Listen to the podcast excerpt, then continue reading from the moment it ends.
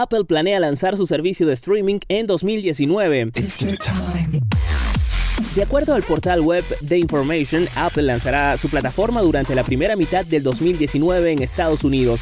Pocos meses después se extenderá a más de 100 países. Sin embargo, el lanzamiento podría no ser simultáneo. Lo importante es que todas esas regiones tendrán acceso a la plataforma antes de culminar el año próximo. Esta plataforma incluirá contenido original y la responsabilidad de suscribirse a diferentes canales de televisión, todo en un mismo lugar, sin necesidad de abrir otras aplicaciones. La compañía ha hecho una inversión de mil millones de dólares en producciones propias.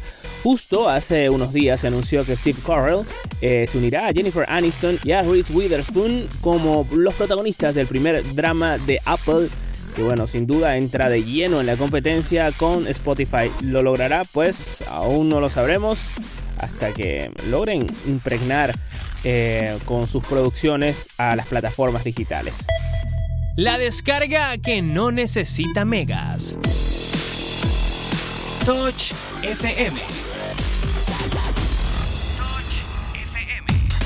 Ya se ha vuelto costumbre que cada semana ocurra una nueva filtración masiva o algún uso indebido de nuestros datos. La última noticia al respecto está publicada por la consultora Bloomberg, que asegura que tus aplicaciones pueden seguirte la pista incluso si decides desinstalarla.